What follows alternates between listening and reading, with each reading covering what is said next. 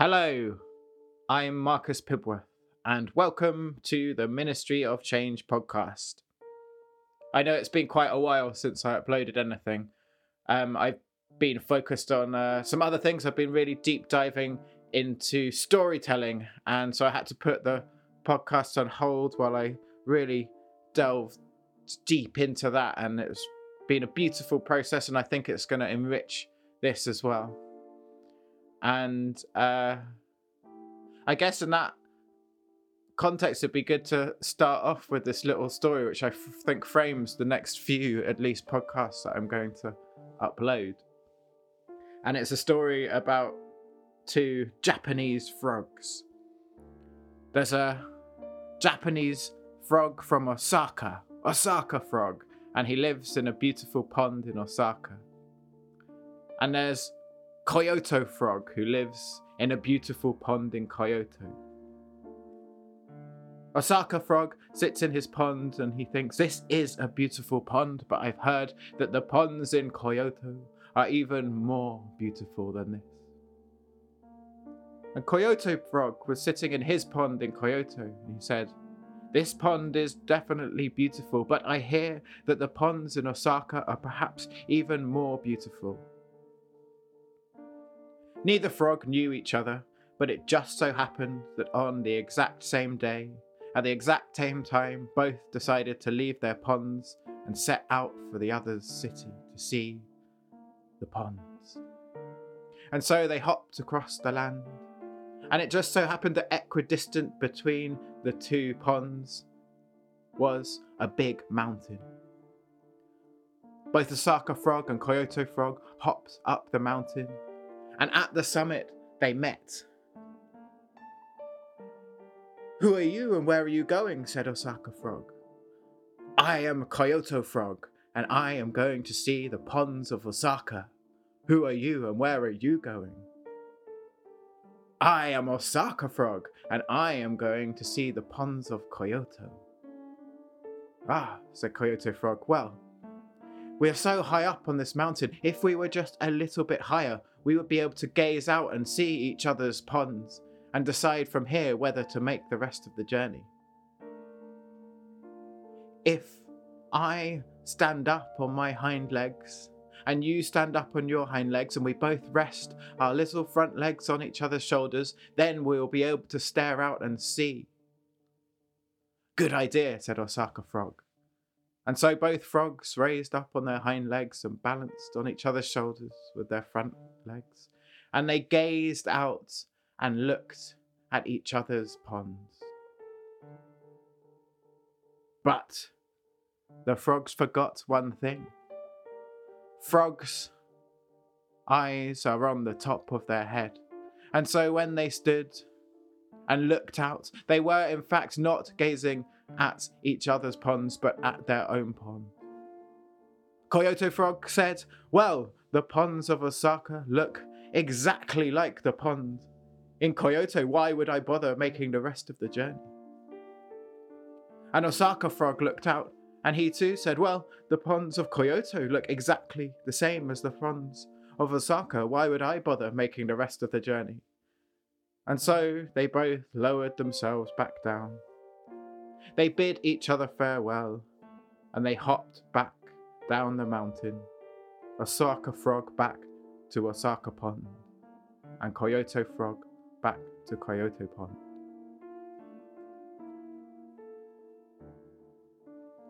And so, I, when when I was thinking about this story, I thought about this sort of effort that we sometimes go to to raise ourselves out of a certain situation, a difficult situation, we're to find a new path in life, but then how often we, when we get there, we end up looking back to the same place that we came from, not realizing that.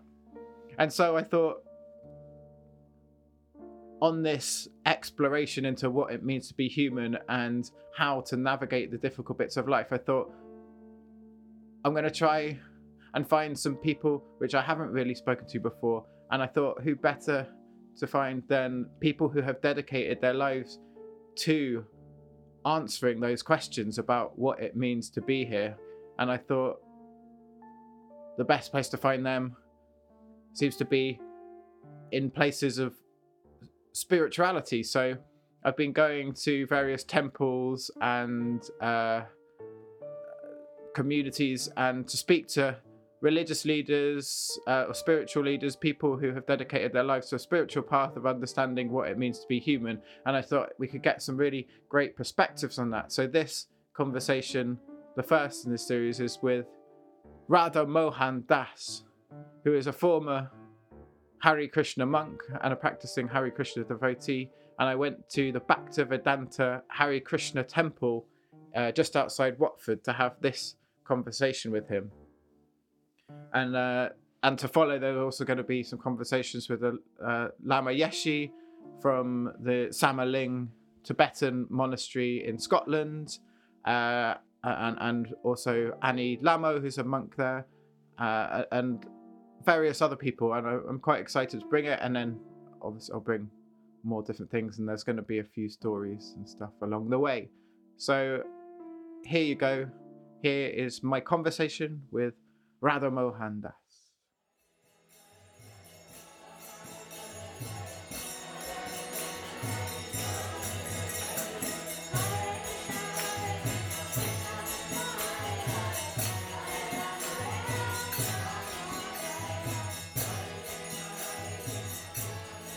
My name is Radha Mohan Das, but if you want to remember me as Richard, uh, then that's also fine.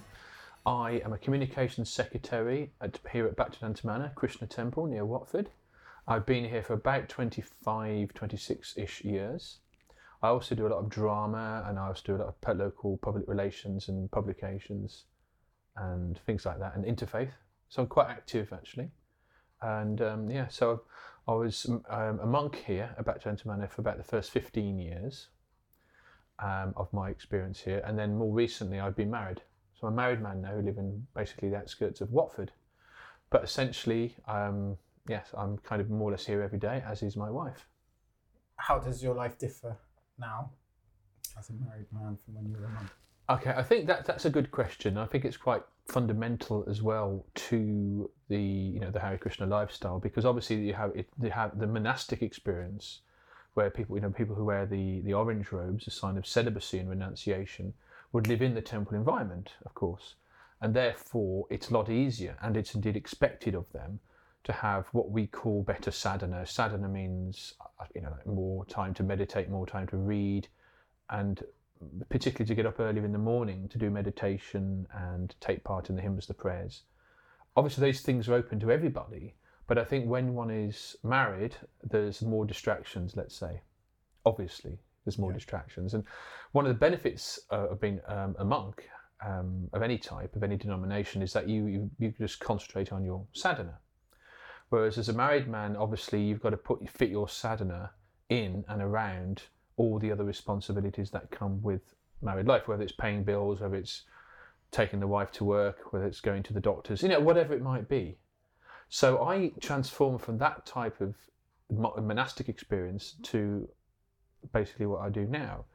And frankly, for me, it wasn't all that difficult because I think that in the last five years of my monkhood, I was going for the gradual transformation anyway, where I was realizing I needed to get a balance in my spiritual life between the between the practical, let's say, and the responsible, and and the sadhana or the you know, the straightforward spiritual practice. Um, that said, I also because I'm working here essentially, kind of almost like a volunteer, um, but I do get a stipend, so I can, can pay my bills. So it's not that I've changed my faith or the intensity of, of the of the practice of that faith. Frankly, it's been a relatively smooth ride. I wouldn't recommend that someone would go from a, a Hare Krishna monastic experience, spending time in the ashrams of India or wherever, and then suddenly getting a job in the city or you know working you know in London Tube Station or, or yeah. something like that. I mean, some people obviously do those things, but it's not something that I could have done or would have would have wanted to be able to do. For me, the I remember saying this to one of my seniors at the time of my transformation, that I've got to be able to justify in my heart and mind and soul the you know, 15 years as a 15-ish years as a monk yeah, I can't just. I, it's got to connect what I'm doing, whether I'm married or not. I've got to justify that and, and say I've been okay. I've been spiritually trained in my youth from the age of about 21, and I don't really know anything else. And I, when I joined the ashram, joined the monastery, I meant it. What's that mean? What I mean by that is that I really was ready for it. I really wanted to live spiritual life. It was very, very, you know, in, in an intense way. It was very important to me because it rounded off and it and and it connected with my all my questions about life and my existence. And I came to the conclusion that the only way forward was was to live spiritual life full time. You know, if for want of a better word, um, because what else can you do? What what is the purpose of my existence if it's not spiritual? I came to that conclusion in my early twenties. Before that, yes, I may have partied like everybody else, but Yeah. by the age of about twenty one, I think what happened was I was ready for, for spiritual life then. I felt that I'd done all I could to try and enjoy these senses, trying to, you know, enjoy externally, if you know what I mean. And it didn't work. Yeah. And it doesn't work for anyone really. No, well, it seems like you found out a lot earlier than most people. I think I It, it seems like that. I had mean, I- another decade at least onto that Yeah, in my life of trying to do that. yeah, yeah, I guess so. I, I'm not sure how old you are, but in your I'm 30s. I- 33. At 33, I'm 49 now, so I'm getting old now. I guess that's age is relative, obviously, but I, I guess so. But I would say, you know, that I, I suppose you could say, you know, quote unquote, spiritually matured. Let's say relatively early. Um, however, it's not that I would necessarily recommend that for everyone. For most people, like you said, it's more of a gradual process, and you know, in an Indian tradition itself, for which the Hare Krishna tradition is part, Hinduism, um, you know, people would get married. they'll go for the for the natural process, you know, the training, student life, then get married and, and have children, and then the spiritual aspect of it, like the increased sadhana, would really increase when the children have grown up and left home, and rather than living as a retired couple, playing bowls or just I don't know, just going on walks or, whatever, going to the pub. Um, the idea is that in, in Vedic civilization, the elderly couple would then start to go to places of pilgrimage. And, and then the some would even become monks, males especially, uh, would become monks and shave their head. Whereas I think with the, um, I suppose you could say it exists in other traditions, but it's certainly in this one where you can become a monk quite early. But the transformation from being a young monk and then realizing, oh, actually, I've got to get married anyway, is a challenging one. But for, personally, for me, I was very fortunate because I'm still here. Yeah. As a, you know, in other words, this community I'm part of is very conducive, I think, for all kinds of people, married and non-married, monastic and otherwise. So, in that sense, I guess it's been part of a, I guess, a bit of a divine path for me. W- w- Obviously, any path has its pebbles and has its um, has its uh, troughs Yeah. or whatever, and ups and downs. But that's life, and you, that would be the case anyway, in, in regardless of what you do. That's good. I was just gonna, you, you brought up quite a few good points, which I want to go. I'd actually quite like to dig into around um, spiritual life. I mean, the part of this project has been exploring sort of things like mental health and how we navigate the difficult bits of life, and I think spirituality feels important in that role. Um, and so I'd like to go into that more. But I did just pick up on when you we've sort of just jumped into it, and I'm thinking there may be people listening that don't know much about the Hare Krishna movement, so maybe that would be a good I, place. I was to thinking that actually, you know, I mean, what, I, what I've spoken about so Yeah. far has been kind of generic. You know, when I talk about a monastery life, people get the general idea. Yeah. But you're absolutely right. Until people really know a bit more about Hare Krishna um, or Hinduism, if you like, um, specifically, it's difficult to go on. So uh, uh, I suppose uh, would you like me to summarise it in a few seconds, or I mean, I think summarise it, but maybe you can give more than a few seconds. I feel like it probably needs a bit deserves more, a bit more than a few seconds. All right. Okay. In terms of the tradition itself, it comes from ancient India. All the, the related scriptures, like the Bhagavad Purana or the Bhagavad Gita, these things. It's, it's, and, and, and I guess someone would say, well, is it Hindu? Or I mean, from a cultural point of view, you could say, well, if Hinduism means anything that comes from India, where you know Shiva, Krishna, and Vishnu are recognized, then you could say that it is certainly part of the Hindu culture, but it's a very specific branch, let's say. Um, we particularly relate to the great saint of Chaitanya Mahaprabhu, who, who was born in Bengal in the 15th century. That represents our branch or our main saint or, or our lineage. And in terms of belief system, um, you could say, well, we believe in reincarnation and karma and all these things. We practice different forms of yoga, especially bhakti yoga, which means loving devotion to, to a personal God. But we would say that the the purpose of life is not to ke- keep getting reincarnated again and again, but to escape from this cycle of samsara or reincarnation and go back to the kingdom of, of God, to use a, a kind of a Christian term, uh, or return to Vaikuntha, or go back home, back to Godhead, for where we belong. Um, there are certain practices that, that you know help that or are conducive to that. For example, vegetarianism. We're big in the vegetarian world. Um, obviously, chanting Hare Krishna is pretty important to us. Um, but in, okay, so I could go on and on about these things, but that's the very basics of it. You know, why do you, why do you chant Hare Krishna? Okay, I mean, ultimately, we chant Hare Krishna. The, the uh, we do it on beads, or we can do it with for music, or even without beads. But I have beads here in my. I keep safely in my bead bag. So Hare Krishna, it's a mantra, which means like a prayer. Man means mind, and tra means to free or to release, to free the mind from trouble. And that's very important to us.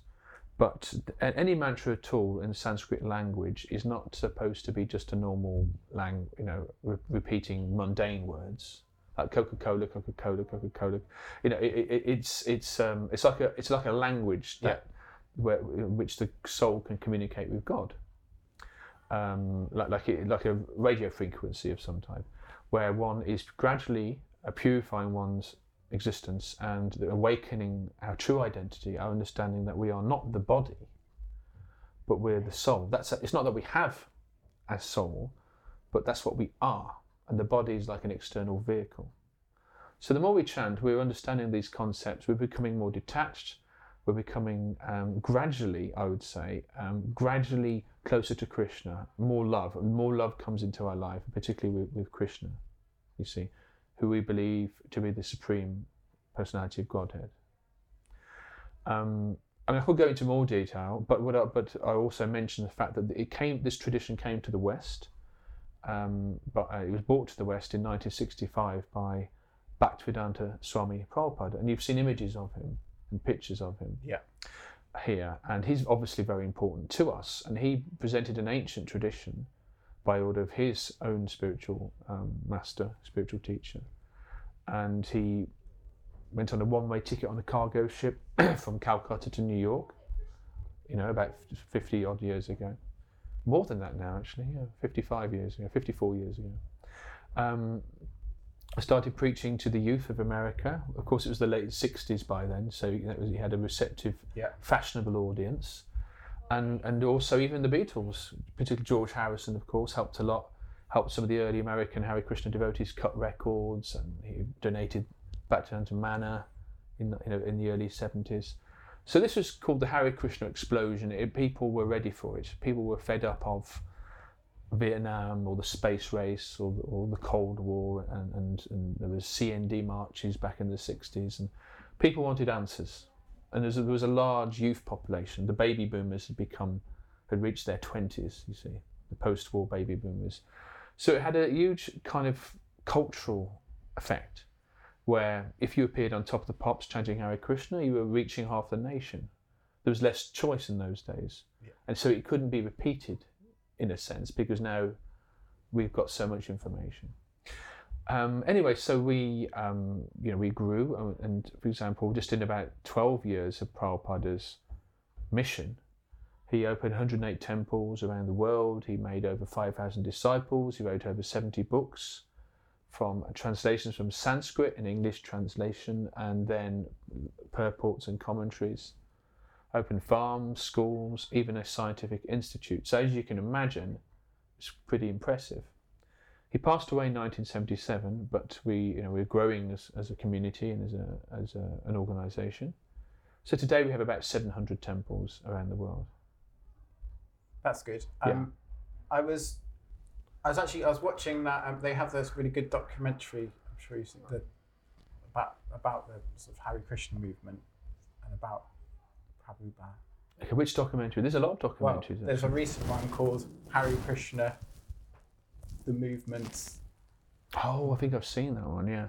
It's just about his sort of life and him traveling over and the Oh, yeah, that was. I think that was released a few years ago, and I think that was in celebration of our 50th anniversary since the International Society was established. Obviously, it goes way back before then, but in terms of it being in the West, we celebrated, and I think one part of those celebrations included the making of the film.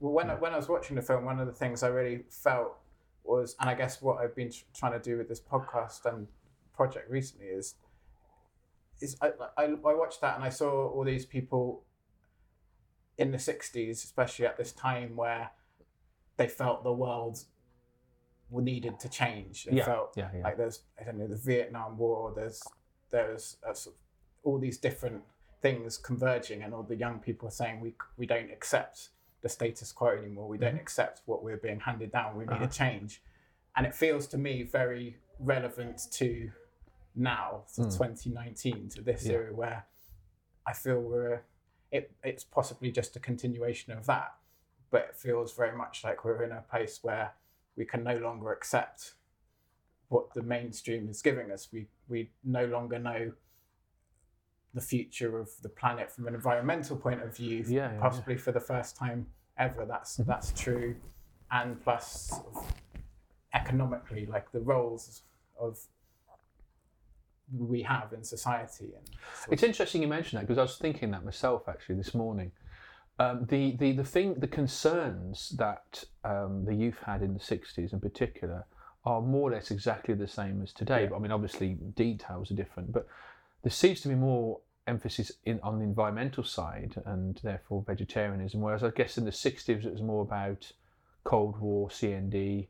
But it's roughly the same kind of network. The main difference is today is the role of technology, Twitter, Facebook, and other gen and, and there's, there's the older generations of today, like my dad's generation, for example. He's now in his seventies. He was a teenager of the sixties. So what you have, you have a lot of support from politicians, whether it's the for, in form of the Green Party or, or any other party. Who, who so it's no longer like the youth versus the squares who are over 50, 30 as it could have been in the uh, in the sixties. And in other words, the, the age is the, the demographic age is more spread out. So percentage wise, there's more people I think over forty than under forty today. Whereas back after the Second World War, you had a huge baby boom, and they all reached teenagers of the '60s, and they were running the economy actually by just buying pop records. So that's different. Um, but the actual cause, and I think the general kind of broader support, moral support for the cause, I think is, in, is is more now because, and also it's more obvious that there's problems with the environment. Um, there's more, and uh, and it's interesting because for me myself, I'm 49 now, so I'm almost middle aged, reluctantly so, but it looks like 49 is 49, and I see on the news or hear about the, the latest movement, which is what they call it. extinction. Extinction Rebellion. Okay, so that's like the latest wave. I mean, there's been Yeah. many waves. This is the latest kind of incarnation, Yeah. say, of it, and it's roughly the same type of principle. You know, quite rebellious, kind of anti-capitalist, wants to see the world in a different way, and that's fine. Um, but it's one wave after another, and you get to a certain age, like like my, where I am now, where you get the idea, but the title of what they call themselves is, is almost irrelevant. It's the same principle um, the way I see it, and, and nothing really has changed since the 60s. The 60s is almost like a premonition of what capitalism could become. And I think it has, to a large degree, although it's not completely bad, it has become destructive to the climate and to the environment through, you know, for example, the mass distribution of junk food, um, slaughterhouses, meat eating now proven to be uh, destructive to the environment. So there's more knowledge now. Um, however, capitalism is also strong, stronger than it was, I think, than in the 60s but spiritually, So all the stakes, the polarization is, is actually become higher, I think. I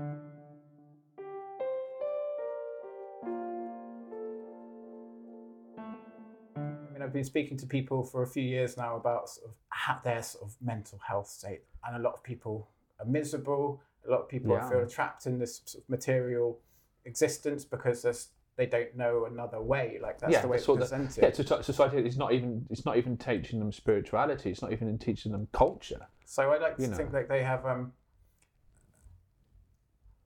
a lot of the people I speak to and a lot of things I read, they're searching for answers in things like technology and things like um, I, I, I don't know, like changing systems, which I think is a good thing. But I feel that a lot of the questions that we need to be asking, and possibly a lot of the answers, were are not being originated now. They are something that were written down Thousands of five years thousand years ago, ten years yeah, ago. Yeah. They've been passed down through generations. That and I mean, one of the things a couple of years ago when I read the Bhagavad Gita, it was like, this is this this is incredible. This is sort of like a manual of how to step out Of, that. of that cycle. Exactly. and Exactly. and, and yeah. then other ones like the Tao Te Ching, stuff like that. They're Yeah, yeah. similar. I mean, a lot of those spiritual texts, I think, have that. And while in my teens and twenties, I definitely rejected that completely and was like, that You're having a laugh. You're having a laugh. anything then? Yeah.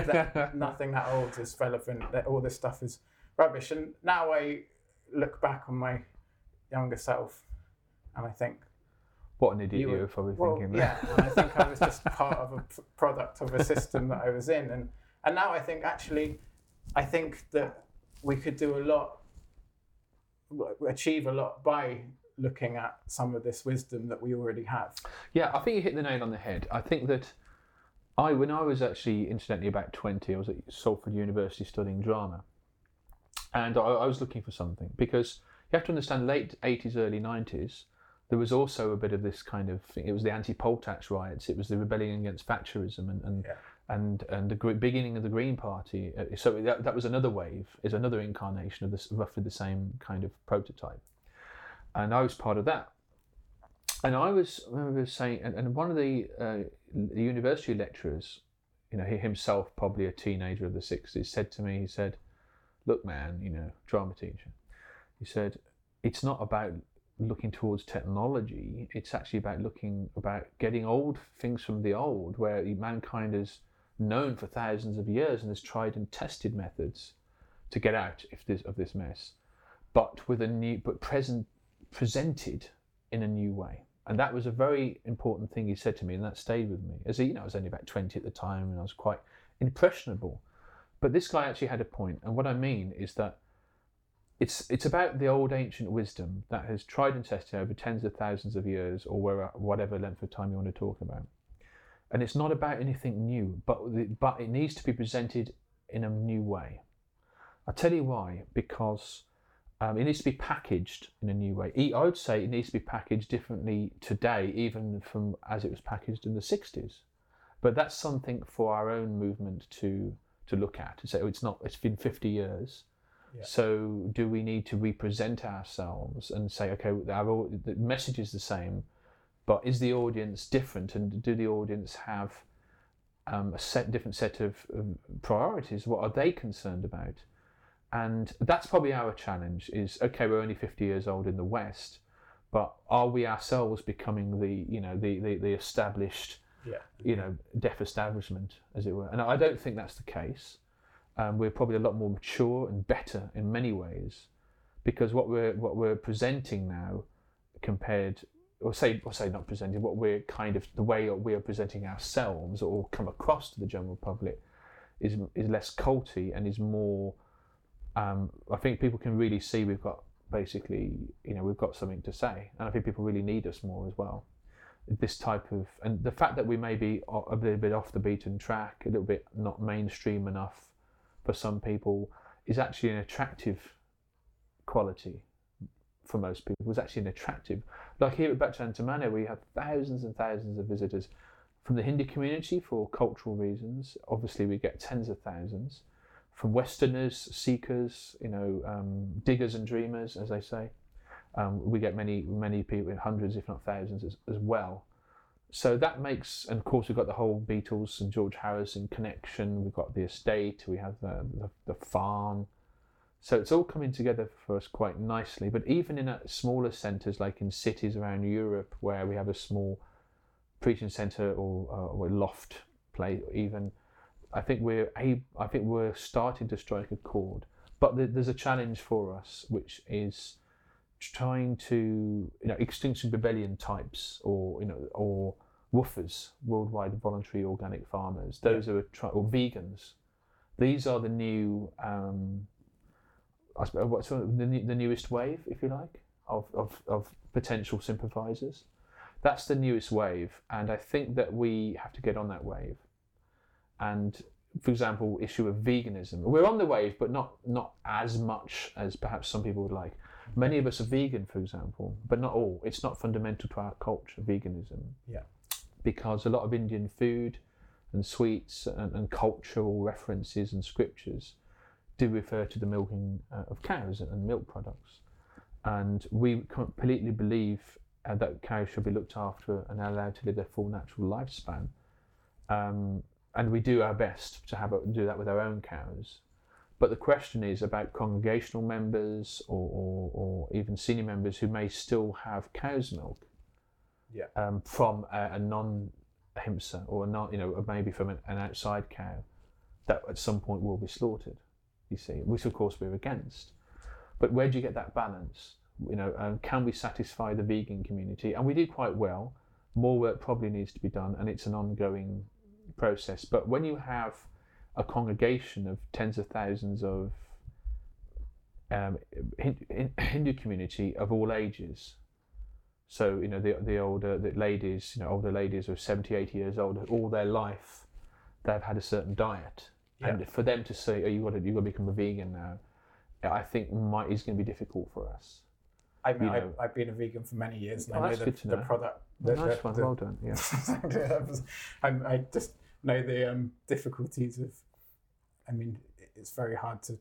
Yeah. Cha- I mean, change other people's. It's very hard to change other people's habits. because what it is, it's to do with culture and lifestyle, and Yeah. it's that's why all these waves we were talking about, these extinction rebellion, new age, um, or the, the swinging sixties, whatever Yeah. rebellion it, form it took. Um, the I think what it is is that it's always the youth, it's always people, and you, Yeah. people get to a certain age, they get set in their ways, and they can't and they can't go further. And I think for when it comes to vegan issues, I think it's something that needs to be discussed and, and practiced actually within our younger members or those under a certain age. And I would fit, fit myself as someone who also should be a better vegan. I'm semi-vegan. I think that we need to to work more with the vegan community as they do in some of our centres, like in Scotland and, Wales, and here where we do our best. But I think one of the reasons why people stop rebelling, let's say, against mainstream society after a certain age, even Hare Krishna members, is because you come to an age, I think, where you you know you have you get married and you have children, or some of you do, you know, some of it, and then you realise you they've got to go to school, you've got to get a job, you've got to pay the rent or the mortgage. You've just got to get on with it, and in order to do that, you have to start being practical. Um, there are some, if you go to places like Haight Ashbury, San Francisco, or even Atlanta or Glastonbury, or, or in the UK, you know, you still see some of the old hippies, um, you know, from the '60s. Um, but it's, I don't think that itself is a prototype for that's going to change the world. I think that, um, but what's exciting, I think, about the the anti-capitalist or the Extinction Rebellion um, wave is that I think there is some broader support because they have a real point, especially about um, global warming Yeah. and these things. Um, and but uh, but uh, like I kind of indicated earlier, the actual answer is spiritual, because if everyone became ve- at least vegetarian, started looking after the cows, you know, even many ve- vegans as well. So it's all the same side of the same coin and the spiritual became less um, materialistic as a society, um, more prepared to live a bit more simply. Because no polit- no one's going to vote. Unfortunately, um, no one's going to vote for a politician that promises them less. Usually. Yeah. Whether it's a lot of whether it's doesn't matter which politician it is in which country, even in Russia or China, whatever. Um, no one's going to support someone who's going to collapse the whole system because the problem is if the system collapsed, then you know we're talking about God knows what would happen, and and they've got to continue. The wheel has to gradually slow down.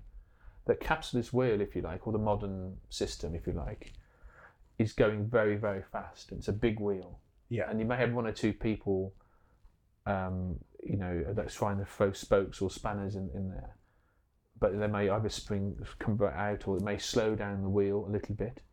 But it's not going to take a few years. It takes decades, I think, and it's going to be a very gradual change. And that's what I think we have to work for. And that's also what you start to think as you get older, where you think, okay, yeah, unfortunately, perhaps the world isn't going to change overnight. And all I can do is change myself. I can't change the world. I can't change the prime minister or the president. Um, you know, you become more realistic as you get older about what you can actually do as an individual. And what do you think happens when you change yourself? When you change yourself, you, well, first of all, you can change yourself. That's one thing you can do, but you can't change other. Well, you can't you can't change the world overnight, but you can change yourself overnight, and therefore set an example to um, have a knock-on effect on others, like the domino effect, where you you you um, do your best that you can, and and human society is such that people do tend to follow others' example. If you're nasty to everyone in a day, then you're probably creating another hundred nasty people because they will just copy what they've experienced. You put everyone else in a bad mood for the rest of the day.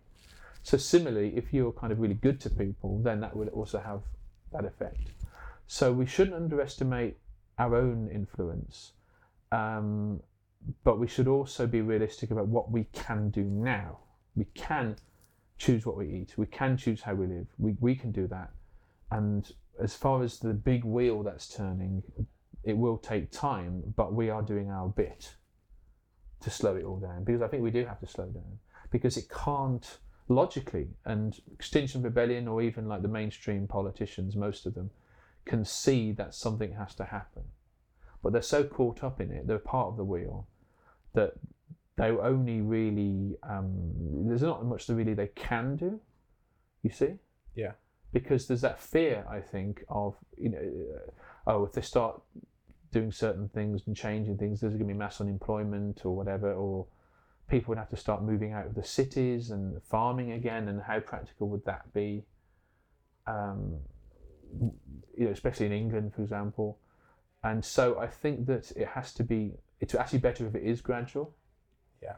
Now the challenge is the challenge is this. Can it? We afford to be gradual. Can we afford to to just sit back and let let things happen naturally and gradually? When the the, the, the fate of the earth is, seems to be more kind of Yeah. I desperate. you this know. is one of the points I was going to bring up. Is that I feel like that's a good point about the gradual change. But if the things that we're hearing are true, and they say within the next ten years or something we're past the point of of no return. no return. Yeah, um, and this this is really what's fueling, I would say, you know, movements like the Extinction Rebellion, but others as well, not just Yeah. them. But they're just a good example because they're it's a, a topical, and they're basically saying, look, enough is enough. We've got to really try to throw some spanners in the works and really slow that slow that wheel down now, because we're coming up to the edge of a cliff, and we don't want to get, you know, we, the wheel has to kind of stop before that point. point, and and that's absolutely right. And I think that the youth will, will see that more than the, the, older members because the older members have seen it all before and realise that things don't happen like that. However, we're living in very, very exciting times in a sense and worrying times, but also exciting times because now we have a situation where all generations have, have, have been aware of such issues. Do you know what I mean? Like, my dad's generation now, who's in his 70s, he was probably part of the CND marches and, and so forth. Well, my mum was anyway. I don't know about my dad. um, do you know what I mean by that? In other words, I think now is a very good time to really try and slow down the wheel. But I think that even then, it has. To, if you're driving a, a very fast car towards the edge of a cliff, even if you put on the brakes, still there's the process of there's still going to be a skid. You see, where the car can go over, flip over, or something. So it's somehow or other we've all got to work together to kind of break, keep breaking at a safe pace, so that you know there's no kind of um, other type of economical disasters. You know, and, and, and gradually and, and do what we can. That's all we can do. Like electric flipping from petrol cars to electric cars is to me seems to be a good thing. But if someone to turn up and say do without cars altogether, unfortunately, it's not going to be realistic.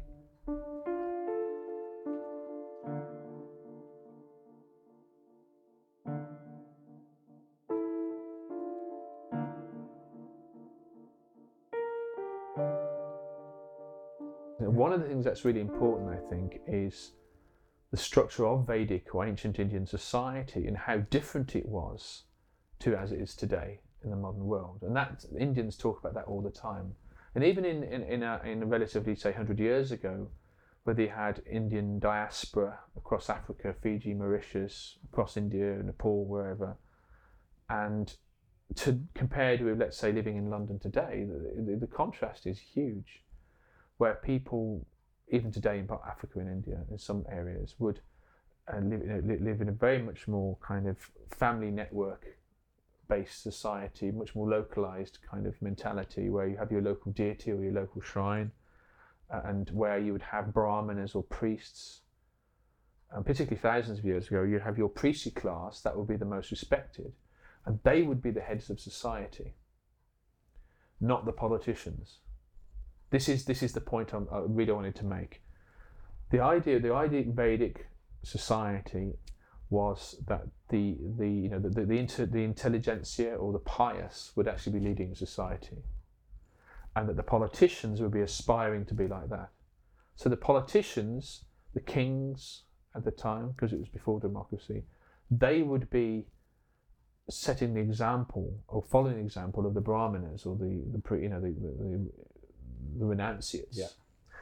And that the um, the kings or the uh, what you call it the the administrators and the politicians, they would be um, you know giving orders if you like or instructing the vaishyas or the business class or the farming community, and, and it would work like that. Um, whereas today, what you have is a situation where it was that the politicians took over as the leaders that we all kind of try to or we hear about all the time in the news. They become the heads or the symbolic figures, if you like. But now it's the business people that have taken over the politicians. Even, for example, in America, where you have, you know, you can't become a leader unless you're a good businessman. And we know what, you know, I mean, in other words, yes, it's a very good example. A very good example where the business has become the, the, the top of society. Yeah. And politicians have to serve the businesses and the multinationals because they can't do much unless the businesses are happy. And the, the clergy, if you like, for want of a better word, are at the bottom. And then there's the labour class or everybody else, you know, the general populace or, or you know, those that don't fit into the other categories, uh, who look look follow the wrong examples. They've got no no examples, and, and the clergy or the priests or the those that are trying to give a spiritual message are basically left at the side. However, through technology, through Instagram, Facebook, um, obviously the internet in general, Twitter, whatever, there is access to spirituality and spiritual teachings, you see. So there's a polarization. People saying, well, okay, this, this, this is wrong. And hang on, there's all these different w- wisdom traditions of the East. Maybe they've got some answers, you see. Yeah. So I think there's going to be, um, not just us, but hopefully we're very much part of it, a, a spiritual rejuvenation of society at some point. I think there will be the polarization will cross over where perhaps the spiritual side will become the stronger.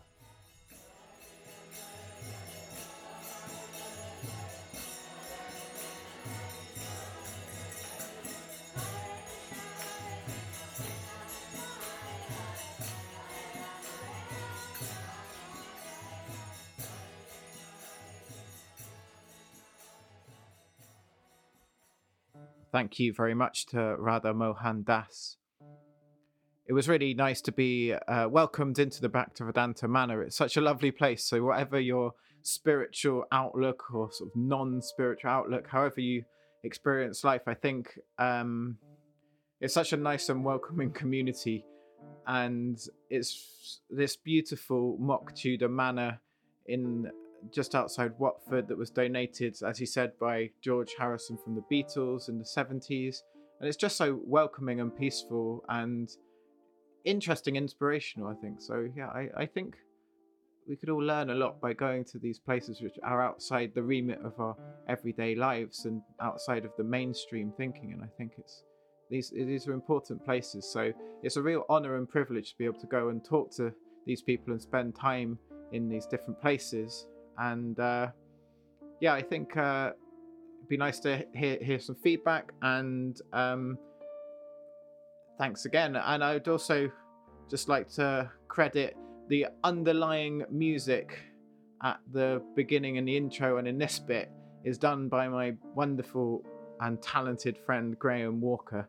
So uh, yeah, uh, I was with him last week and we recorded this lovely. He recorded this lovely piano music for me to put underneath. So thank you to Graham. And uh, also, I try and support myself quite badly, but using uh, Patreon and uh, that's a place where if you appreciate these stories and these conversations, then you can go and donate money to help me carry on doing them. So that's uh, patreon.com forward slash ministry of change. I'll put some links there down below. And you can also check out my website, theministryofchange.org, for more videos, blogs, content around mental health, storytelling, how to change yourself and the world and all these things. And I look forward to seeing you back here for the next episode. And once again, apologies for the long break. Goodbye.